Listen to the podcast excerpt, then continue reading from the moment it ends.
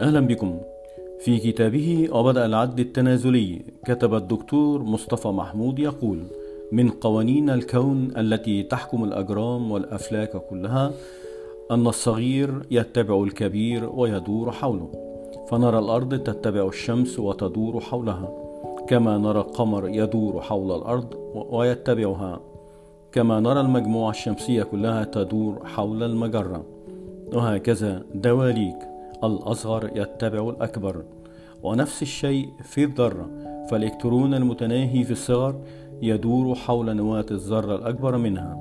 ولا يختلف هذا القانون أبدا بل نراه يعمل في الأسرة والمجتمع والتاريخ.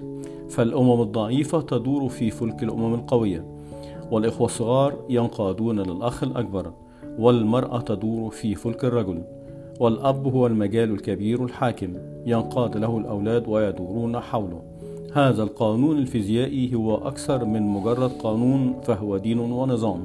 إذا رأينا في هذا الزمان سقوط هيبة الكبار وتمرد الأبناء على الآباء وهيمنة النساء على الرجال وتطاول الرعاع على الصفوة فإن هذا إيذان بانهيار العمارة الكونية كلها وسيادة مبدأ الفوضى وهذا ما يحدث الآن. شكرا لكم.